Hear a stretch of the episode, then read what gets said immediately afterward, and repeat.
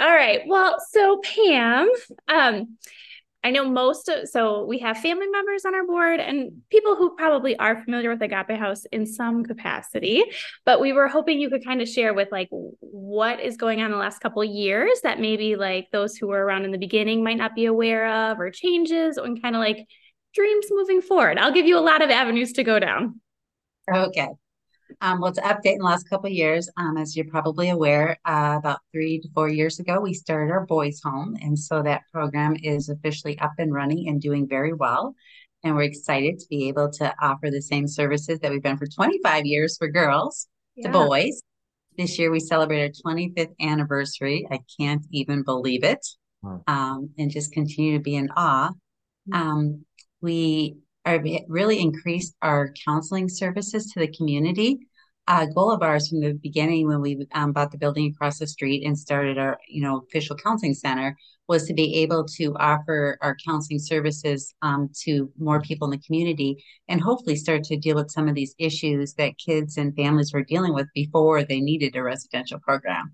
Yeah. So we're super excited that's been um, really growing. Um, we have two um, community counselors that that's mainly all they um, specialize in.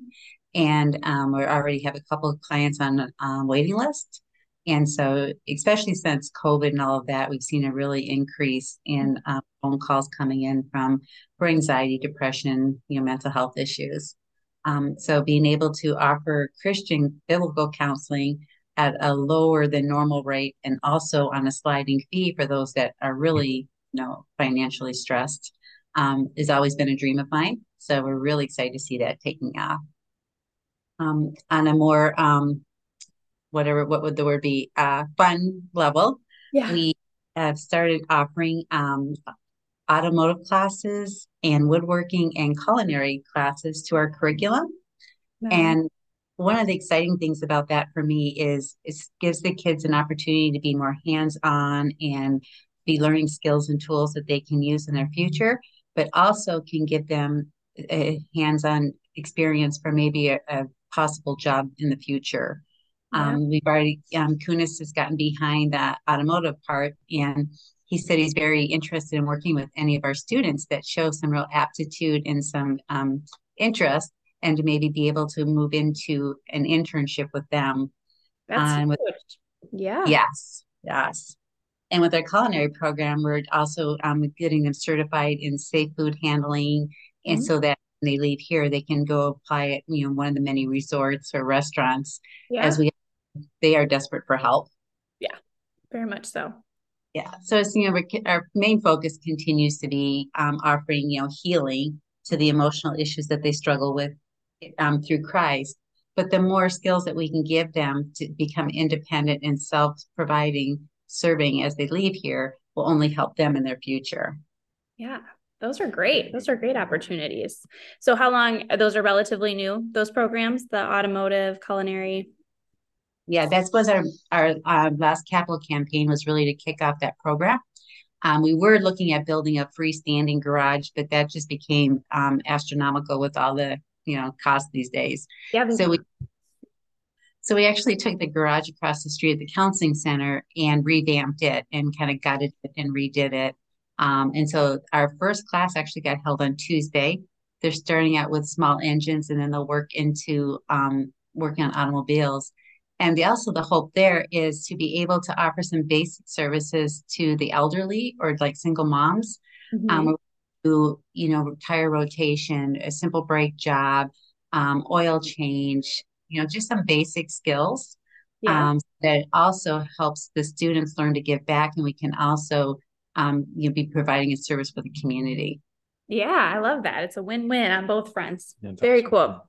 So Pam, are you where do you guys get most of your referrals? Is that like from the county? Is it from like church families that are familiar with Agape or how does that usually work for you guys? Gosh, I don't I don't know if there's one main way. Okay. Um, it's crazy. I would say probably 50% is referral, whether it is from a church, a friend of, you know, uh, human services, or um, people just finding us on the internet. Okay. Um, we're getting more and more calls across the country because um, obviously there's very few places like us, especially with the sliding fee. We still try to take most of our students within an hour radius because we are so um, involved with the whole family and the family has to do the whole program. Mm-hmm.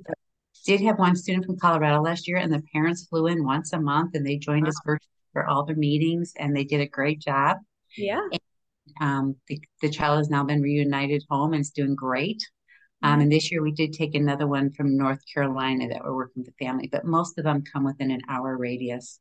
That's nice. Then the family can be involved in all the the process is a little more easily.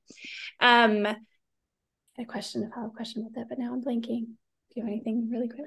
Can you um just give us a little bit of context on your like how they, how things operate, like how how big your staff is, and uh, and like what the key roles that different people play, those sorts of things.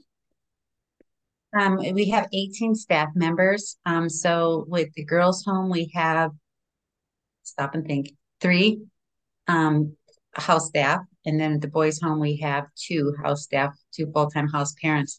Actually, our boys' home program is only open Sunday through Friday right now because we're short a house staff member, so we're not able to stay open all weekends.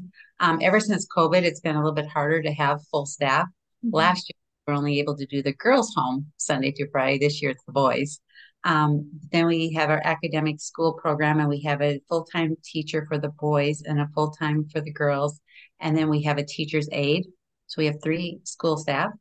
Admin, we have a school receptionist slash um, counseling center receptionist. Then we have our bookkeeper and then our office manager. So we have three in the office. As counselors, we have two full time. One works as the director of the counseling department and our parent counselor.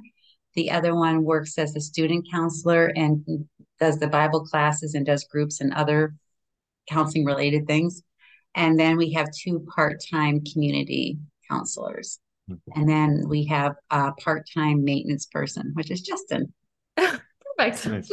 Wonderful. Thank God he gives us a great deal because we yeah, yeah. Well, he ought to. You raised Yeah, he should. Yeah. For all that you put into him, right? The yes. uh, the I guess my follow up there would be if you could give us a sense of like your program like the capacity of your programs maybe and how close you feel like in terms of your your existing facilities and those sorts of things. So what maybe the the most you could put into the programs that you run or thereabouts and uh, how full do you think you are? So we could do 100 and we're at about 60% of that or, or, or whatever that is. Let me see if i understood that question right. So like the capacity of students that we can take? Yeah i mean right. So what, what you think for the different ones for the for the boys home the girls home the school you know and then how close to that capacity are you? Oh okay. Yeah. So um as you guys are probably aware we have to shut down the summer um, because the only way we can license in wisconsin is as mm-hmm. a board school.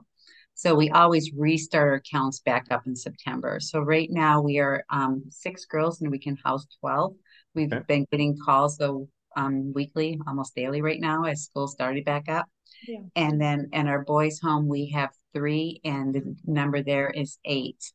Our boys' home, I'm surprised, is not picking up as quick as I thought it would. Um, we've not had a total of eight yet. We've ran about around 6 mm-hmm. I don't know if it's because the word still hasn't gotten out completely or what. Um, but our girls' home, for every from if years past, we will have a waiting list by end of October. Mm-hmm. This is the time again. You know, they start calling us in, back in the spring, and we have to put them on hold so then they look for other resources, other helps, whatever they need to do. And now they'll start calling us again. Nice. The school can house up to 18 um, in the classroom. Well, maybe let's say 16, sorry. Um, and that's if we get more community clients coming into the school. And that again has been a more focus the last couple of years with getting more community clients into counseling and then getting community clients into our day program getting them ahead of the game before they actually need the residential program, which has been something new that we've been kind of promoting. Yeah, the preventative kind of stuff, working through it before it gets. That's great. Yeah, awesome. Um, so you had talked about the one girl from Colorado and how she was reunified. Are you seeing kids who typically stay for multiple years, one year? Kind of what is what does that look like?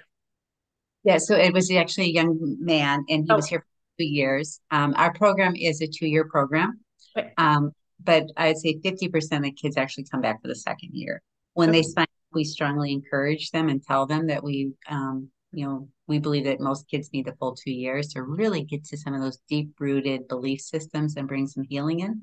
Um, and about 50% do the two years.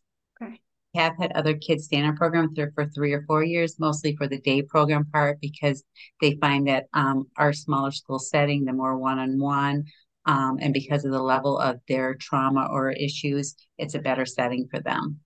Makes sense.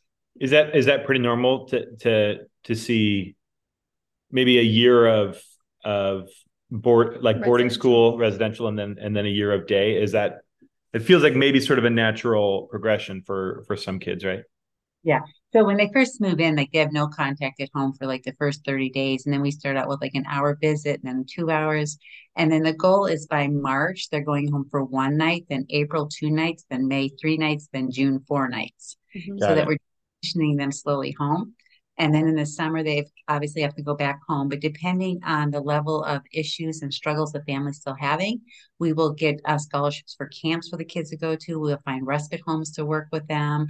We'll provide other um, out of home uh, care for them. Sure. And we can counseling through the summer. And then the second year, the goal would be that they could go home every night, but if they live too far, they would still go home every weekend. Okay. Got it. Yeah, that's great. Yeah. Very cool. Well, this is a helpful update. We, we don't want to keep you all day if, yeah. if, you don't have any other questions. Yeah. Is there anything else that you feel like we like haven't covered that you think we should highlight or that people should know? Oh goodness. Um no, just continuing, you know, prayer for staff needs is again, like I said, you know, um, it's definitely made a difference in things since COVID. Um, and then just continuing as, you know, prices of everything continue to increase and families' uh, income continue to seem to decrease. Yeah. Um, continued, you know, financial resources. Yeah. All right. Yeah. Well, thanks, Pam. Thanks for your time. Thank you so much. Appreciate Thank it. you. It's nice seeing you guys. You, you too. Have a wonderful day. Thanks. You too. you too. Bye.